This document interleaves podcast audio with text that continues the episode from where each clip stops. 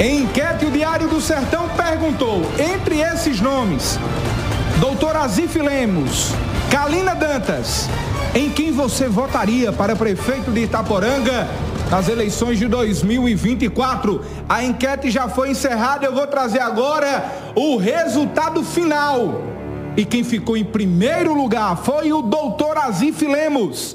Ele obteve 54,04% dos votos da enquete. Em segundo lugar, a empresária, chefe de gabinete, sobrinha do prefeito Divaldo Dantas, o atual prefeito de Itaporanga, Kalina Dantas. Ela obteve 45,96% dos votos da enquete.